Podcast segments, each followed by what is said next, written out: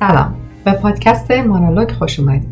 من مانا هستم و در این پادکست راجع به هر چیزی که بتونه بهمون کمک کنه طراحان بهتری برای زندگیمون باشیم حرف می‌زنم.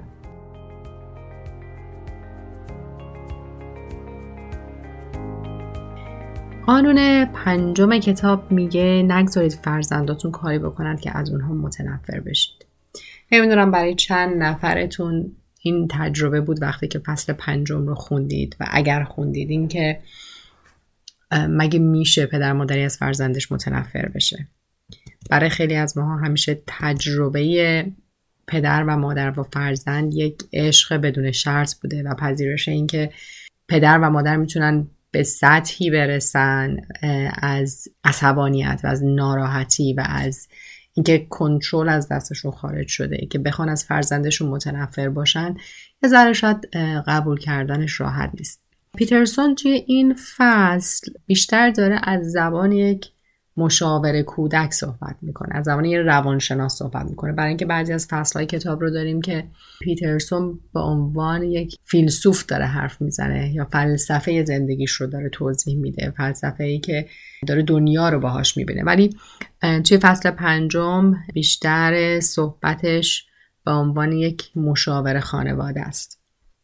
شروع می‌کنه این فصل رو با این صحنه ای که من فکر می‌کنم برای خیلی از ماها صحنه آشناییه که یک پدر و مادر رو می‌بینیم که با فرزند سه چهار سالش یا حتی کوچیکتر در کشمکشه. انگار که اون بچه چیزی ازشون می‌خواد و اینها نمی‌تونن بهش بدن یا اون چیزی که بهش میدن اونی نیست که فرزند می‌خواد. از دور که این صحنه رو می‌بینی یه صحنه هستش که انگار که مثل صحنه جنگه.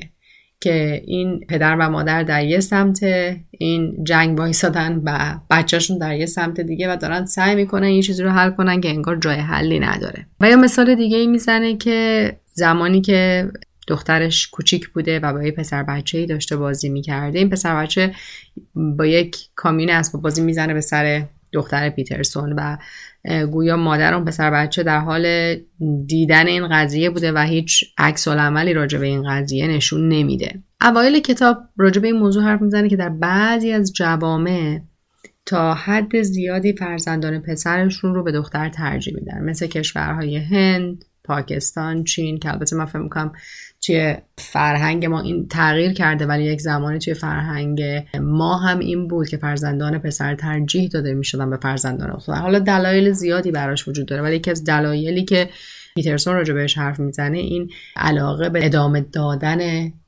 بقاست. میگه که اگر که ما یه دختر و پسر فقط بخوایم از این زاویه دید نگاه بکنیم که کدوم یک از اینها می‌تونه تعداد بیشتری نسل تولید بکنه انتخاب راحته. برای اینکه یک دختر حتی اگه به راحتی بتونه حامله بشه بتونه هشت یا نه بار زاد و ولد بکنه. ولی یک پسر می‌تونه با تعداد زیادی از زنها نزدیکی داشته باشه و این زاد و ولد رو برای تعداد زیاد و گروه های زیادی داشته باشه. و حالا یک مثالی هم که زده مثال چنگیز خانه که میگه تقریبا 16 میلیون نواده مرد طی 34 نسل وقتی نگاه می‌کنن از نواده های چنگیز خان محسوب میشن. و این علاقه به ادامه دادن بقا توی بعضی از جوامع اونقدر مهمه که این اختلاف انتخاب رو بین دختر و پسرشون می‌ذارن. پدر و مادر خودشون به عنوان کسانی که در حال تکامل براش هستن خودشون یک سری کمبودها می‌تونن داشته باشن. و به خاطر کمبودهای خودشون درگیری های خودشون عدم توجهی که به بچه دارن این می‌تونه خیلی آسیب زننده باشه. یه جای دیگه دوباره همین فصل این رو توضیح میده که پدر و مادری که همچنان با بچه ارتباط و تعامل داره ولی حالا یه موقعهایی ممکنه عصبانی باشن و یه موقع ممکنه بی‌حوصله باشن این به مراتب شرایط بهتری داره تا زمانی که پدر و مادر کلا بچه رو ایگنور می‌کنن. و اون توجهی که باید به بچه داده بشه بهش داده نمیشه که این می‌تونه توی حتی غذا خوردن بچه ها توی رشد بچه ها تاثیر داشته باشه. و مثالی که خودش می‌زنه راجع به یه پسر بچه ای که خانوادهشون رو پیش پیترسون می‌ذارن و مادره وقتی که بچه رو می‌ذاره پیش دکتر پیترسون میگه این غذا نمی‌خوره بعد غذایی می‌کنه خیلی تحویلش نگیرید محلش نزنه خیلی هم اصراری نیست که غذا بخوره. تا اینکه همسر دکتر پیترسون تشویقش می‌کنه به غذا خوردن و می‌بینه که چقدر این بچه وقتی که اون عشق رو توجه رو دریافت می‌کنه اتفاقا گویا خیلی هم راحت غذا رو می‌خوره و خیلی لذت می‌بره از این قضیه. همه از حساب کتاب متنفرن. این جمله رو من خیلی دوست داشتم. میگه زندگی ترکیبیه از یک سری اتفاقات روزمره. یه کارهایی که ما روزمره انجام میدیم. و میگه زمانی که قرار ما یه سری مشکلات رو حل بکنیم یه سری تغییرات بدیم باید نگاه بکنیم به همین اتفاقاتی که روزمره داره اتفاق میفته. برای اینکه تو همین روزمرگی هاست که ما می‌تونیم یه سری تغییرات رو بدیم و تغییرات بزرگتر رو متوجه بشیم. و مثال جالبی می‌زنه میگه که یه پدری میاد پیش من و شکایت می‌کنه از اینکه 45 دقیقه طول می‌کشه که من هر شب بخوام بچم رو بخوابونم.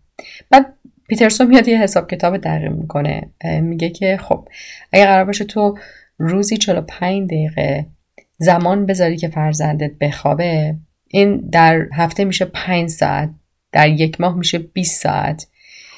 و طبق حساب کتابی که می‌کنی میگه تقریبا تو یک ماه و نیم از سالت رو داری با بچت کلنجار میری که بچه رو بخوابونی. میگه مهم نیست که ما چقدر این موجود رو دوست داریم چقدر بچهمون رو دوست داریم. اگه قرار باشه در سال یک ماه و نیم با یک نفر سر یه موضوعی بخوایم تا این حد بجنگیم ناخداگاه اون عشقه کم میشه.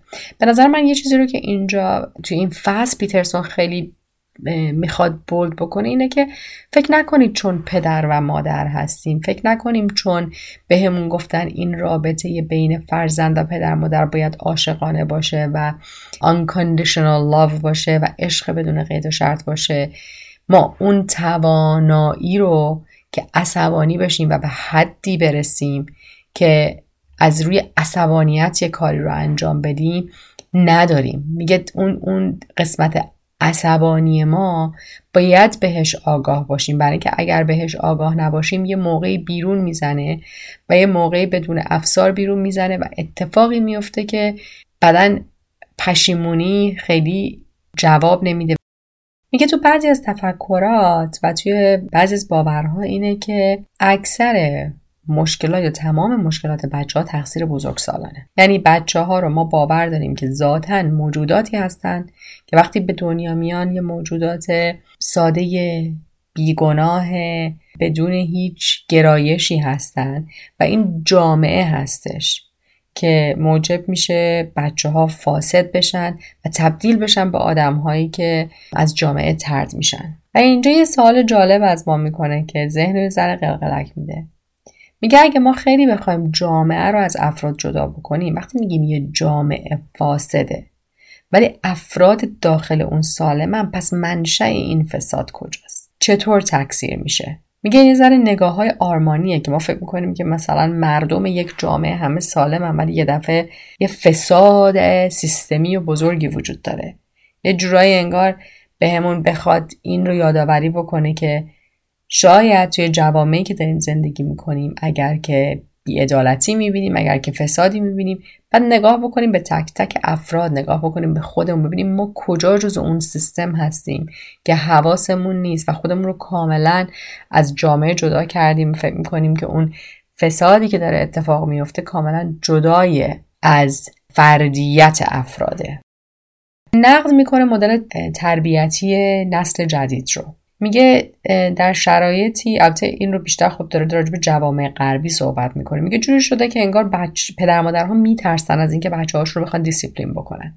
از اینکه بچه هاشون یه جاهایی نه بگن از اینکه یه مرزبندی هایی بذارن. برای اینکه مبادا بچه ها بهشون بر بخوره مبادا بچه ها آسیب ببینن. وقتی نگاه می‌کنیم به روش های تربیتی قدیمی تر مثل مثلا 60 سال پیش 70 سال پیش 100 سال پیش می‌بینیم که تنبیه بچه ها یه چیز عادی تر بود. ولی بعدها که روانشناس جدید اومدن و آثار اون تنبیهات خیلی خیلی شدید فیزیکی مشخص شد بعد دیگه تصمیم گرفته شد که روش تربیتی که مدرن تره پیاده سازی بشه. ولی خب از این بر هم پیترسون داره اینو نقد می‌کنه که انگار ما دیگه اینو خیلی به قول معروف روش تربیتی رو آب بهش بستیم که حتی اگر یه جایی قرار باشه به بچه هامون نه بگیم برای اینکه بهشون کمک بکنیم دیسیپلین یاد بگیرن. حتی از این مرزبندی ها هم سعی می‌کنیم که فاصله بگیریم برای اینکه مبادا بچه ما آسیبی بخوره. پیترسون میگه یکی از فیلسوفایی که تاثیر داشت روی این قضیه ای که بچه ها وقتی که به دنیا میان موجودات معصومی هستن ولی این جامعه هست که اونها رو خراب می‌کنه یا پدر مادر هست که بلد نیستن بچه ها رو درست تربیت بکنن ژان ژاک روسو فیلسوف فرانسوی قرن 18 همه ولی جالبه که میگه خود همین آدم پنج تا فرزند داشت و پنج تا فرزندش رو سپورت به یتیم خونه ها و خودش بزرگ نکرد. پیترسون با این قضیه مخالفه. میگه اون موجودی که ماهی بهش میگیم موجودی که دنیا میاد بدون گناه هستش و معصومه و بچه ها هیچ گناهی ندارن. میگه این مدل تفکر از اون باورهای استور شناسی میاد که ما بهش میگیم فرزند الهی.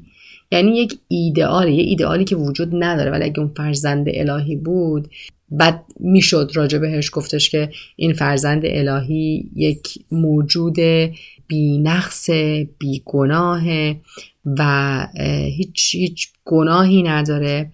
و پتانسیل این که بخواد کار خطا و اشتباهی بکنه نداره.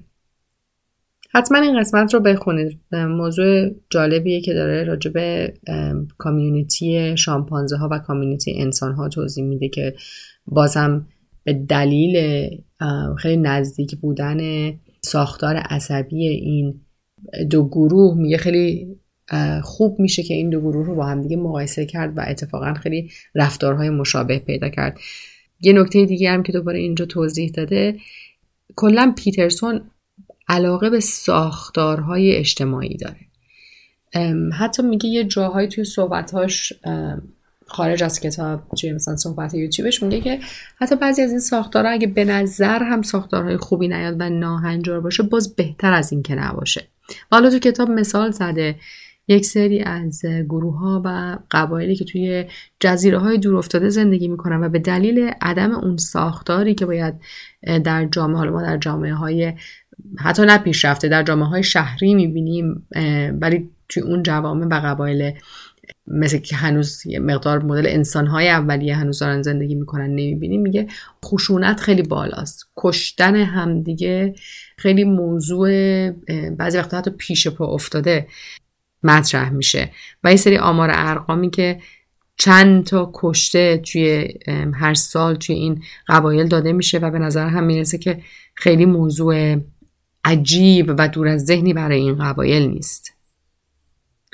میگه مهمه که ما بچه هامون رو جوری تربیت بکنیم که وقتی وارد جامعه میشن افراد دیگه دلشون بخواد که با اینها دوست بشن.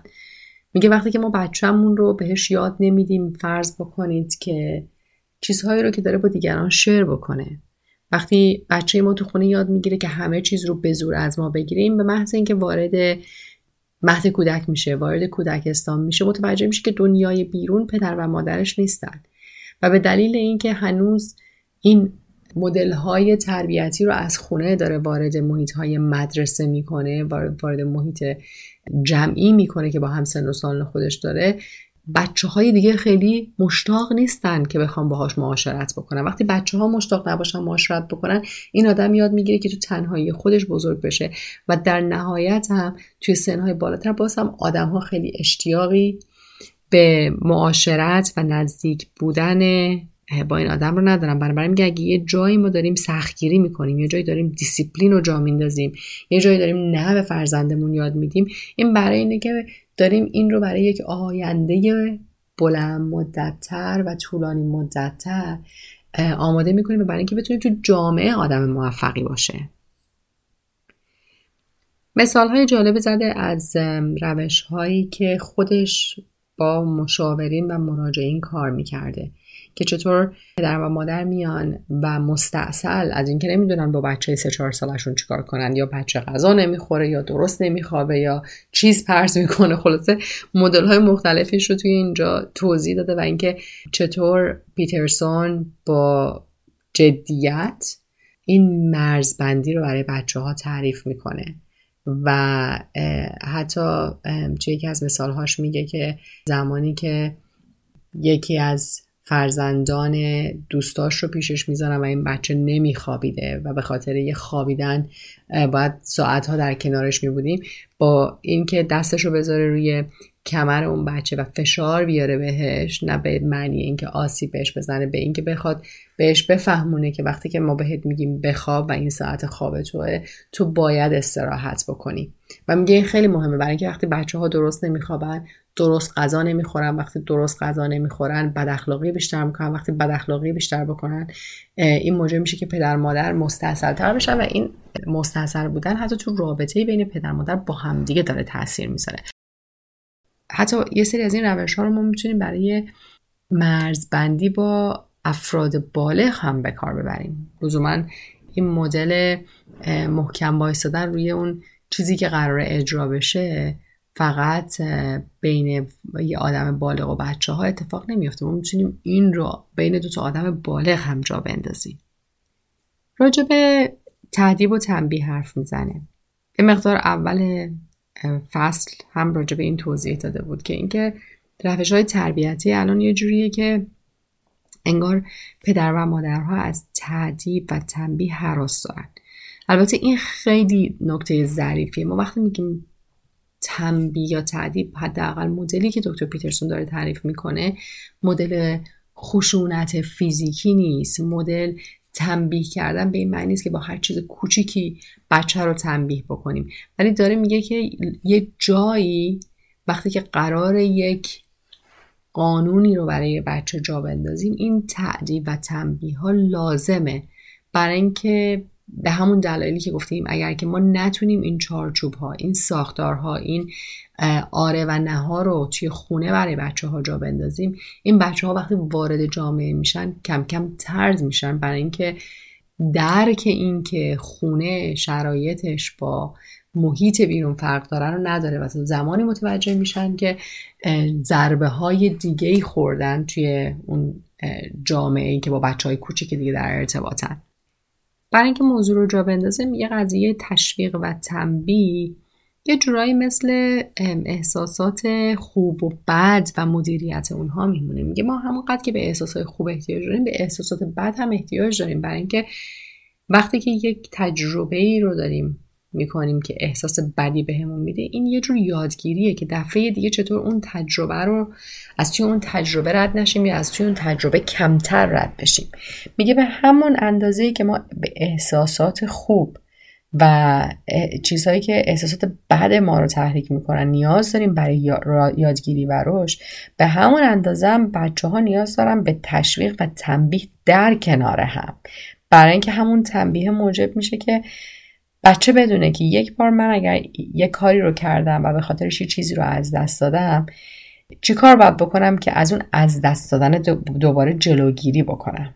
میگه این قضیه تشویق و تنبیه رو ما توی جوامع هم می‌بینیم. اگر توی جامعه برای رفتار مفید و اجتماعی پاداشی شایسته در نظر گرفته نشه منابع رو مستبدانه و با زورگویی توضیح بکنه جامعه در طولانی مدت دچار تضاد میشه. برای اینکه مردم تو اون جامعه نمی‌دونن که چه کاری درسته که انجام بدن و به خاطرش بخوام پاداش بگیرن. و میگه در نهایت جوامعی که روی این سیستم داره کار می‌کنه از بین میره و تباه میشه. راجع به یک سری قوانین قسمت آخرین فصل صحبت می‌کنه. یکی از اون قوانین این هستش که تعداد قوانین رو محدود کنیم.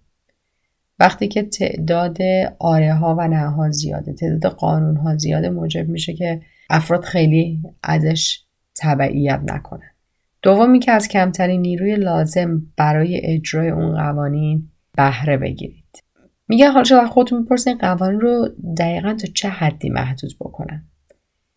تا چه اندازه باید اجازه بدم که فرزند من بخواد یک سری کارهایی رو انجام بده که حالا ممکنه ناشایست باشه. گاز بگیره لگت بزنه توهین بکنه. به این لزوما جواب خاصی نداده. گفته که واقعا بستگی داره. به اینکه بچهمون رو بشناسیم به اینکه تا چه اندازه اون فشار و پرشر لازمه که فرزند ما وقتی یک کار رو داره انجام میده و نادرسته و ما بهش میگیم نه بتونه اون کار رو استاپ بکنه. مثالی که راجع به دختر و پسرش می‌زنه که دختر و پسر من دو تا موجود کاملا متفاوت بودن با اینکه حالا پدر مادر یکی بودن. دختر دکتر پیترسون خب بچه بوده که گویا آرومتر بوده. خیلی بیشتر به پدر مادر گوش می‌داده لجبازی کمتری داشته. ولی از اون بر پسر دکتر پیترسون یک پسر لجوج لجبازه که برای حتی غذا خوردن معمولی باید باش کلنجار می‌رفتن. بنابراین میگه یک قانون یکسان نمیشه برای همه گذاشت. ولی نگاه بکنیم ببینیم که تا چه اندازه باید اون قانون رو جدی بگیرید یا پرشر بذارید برای اینکه بتونید اون دیسیپلین رو که می‌خواین جا بندازید. میگه مثلا در مورد حالا کتک زدن کودکان داره حرف می‌زنه. میگه اینو بذارید یه ذره بیشتر راجع بهش حرف بزنیم. وقتی که داریم راجع به برخورد فیزیکی صحبت می‌کنیم میگه مهمه که ما بتونیم تفاوت بین قطرات کوچک باران و بمب اتم رو تشخیص بدیم. وقتی داریم راجع به برخوردهای فیزیکی با فرزندانمون صحبت می‌کنیم معنی نیستش که قراره از بمب اتم استفاده بکنیم. ولی به عنوان یک ابزاری که کمک می‌کنه بچه ها رو دیسیپلین بکنه پیترسون بهش باور داره.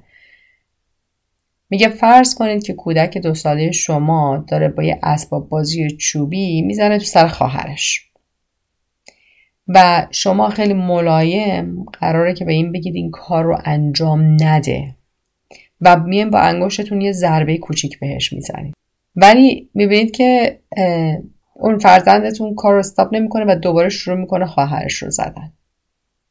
میگه چقدر فکر می‌کنید که ما باید این برخورد فیزیکی رو این پرشری رو که قراره به فرزندمون بدیم بیشتر بکنه؟ ما باید اجازه بدیم که انقدر این کار رو تکرار بکنه تا آسیب به خواهرش برسونه یا اینکه ما مجبور هستیم اون قسمت تنبیه فیزیکی رو یه مقداری بیشتر بکنیم برای اینکه لازمه به اون بچه بگیم که این کاری که داره می‌کنه نه تنها اشتباهه بلکه باید همین الان استاپش بکنه نمی‌تونه دیگه تکرارش بکنه. مثلا اینکه از برخوردهای فیزیکی رو که راجبش صحبت می‌کنه میگه اگه کودکتون خیلی لجبازه و مدام داره روی پله های داخل اتاقش بالا و پایین میره و دائم به در دیوار می‌خوره. ممکنه این کار اصلا به خودش آسیب برسونه. می‌تونید کودکتون رو با دقت و محکم از بازوانش بگیرید تا از ورجه ورجه کردن بیسته و به حرفتون گوش بده. اگر که نتیجه نداد می‌تونید اون روی پای خودتون بذارید و یه ضربه به پشتش بزنید. میگه و متاسفانه برای بعضی از بچه ها حتی در این اندازه هم کافی نیست چون بعضی از بچه ها خیلی لجبازتر و سرسختتر هستن. و میگه اگر که پدر و مادرها توی اون سن پایین نتونن بچه هاشون رو کنترل بکنن بدونن که یه آینده و عواقب بسیار بدتری در انتظار اون بچه ها خواهد کانال یوتیوبش پیترسون راجع به این زیاد حرف می‌زنه که در دهه 60 در جوامع غربی موضوع طلاق یک موضوع راحت تری شد شاید بیشتر حتی رواج داده شد. اون دوران ها زمانی هم بود که بیشتر راجع به استقلال زنها و قدرت زنها صحبت می‌شد. و اینکه اگر که توی یه خانواده مشکلی هست و اینکه اگه پدر مادر با هم کنار نمیان بهتره که پدر مادر در کنار هم نباشن تا اینکه زیر سخت باشن و بخوان جدل داشته باشن. ولی خب پیترسون هم یه آدم سنتی تره و توی زمینه ازدواج و طلاق خیلی باور داره که باید پدر و مادر به هر قیمتی شده کنار هم زندگی بکنن و با هر قیمتی شده اون کانون خانواده رو برای بچه نگه دارن. میگه وقتی پدر مادر نمی‌تونن بچهشون رو توی سنهای پایین تر کنترل بکنن و تنبیه و تشویق های مناسب قرار بدن برای اینکه بچه رو تربیت بهتری بکنن وقتی که این بچه بزرگتر میشه و کاملا از کنترلشون خارج میشه عشقشون به بچه کمتر میشه. کمتر بهش عشق میورزن رابطهشون با بچهشون کمتر میشه و میگه این تازه میشه اول یک مسیری که طولانی مدت تبدیل میشه به یک جنگ تمام ایار خانوادگی. اینه که والدین باید ظرفیت خودشون رو برای خشونت انتقام جویی غرور سرخوردگی عصبانیت و فریبکاری بشناسن. پس این داستانی که ما چون پدر مادر هستیم و عاشقانه فرزندمون رو دوست داریم نمی‌تونیم انتقام جو باشیم نمی‌تونیم عصبانی باشیم نمی‌تونیم از بچه همون متنفر باشیم نمی‌تونیم انقدر این رابطه تاریک بشه که تحمل دیدنش رو نداشته باشیم. میگه پس بهتره که بدونیم که همچین احساسایی رو داریم و همچین احساسایی رو می‌تونیم در قبال بچه هامون داشته باشیم. پس قبل از اینکه کار به اونجا برسه که از بچه هامون متنفر بشیم این دیسیپلینا این تنبیه ها و این تشویق ها رو باید توی مسیر بزرگ کردن فرزندانمون در نظر بگیریم. پنجمین و آخرین اصل رو که داره راجبش صحبت می‌کنه اینه. میگه وظیفه والدین والدین این است که نقش نمایندگان دنیای واقعی رو ایفا کنند نمایندگان مهربان نمایندگان مراقب. اینی که محیط خونه در حقیقت یک برش کوچیکی از یک محیطی که بچه ها قراره در آینده باهاش تعامل داشته باشن.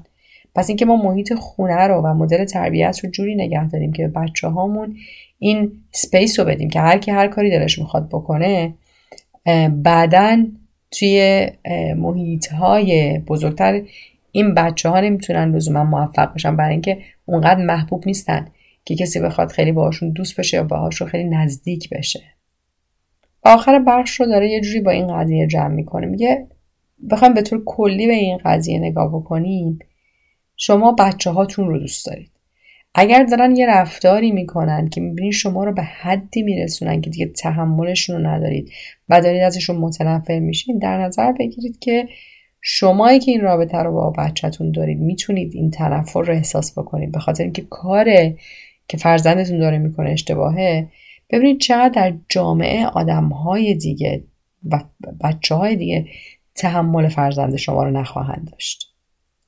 میگه کودکی که سر به هوا نیست به حرف والدینش گوش میده بلد بازی بکنه قور نمی‌زنه.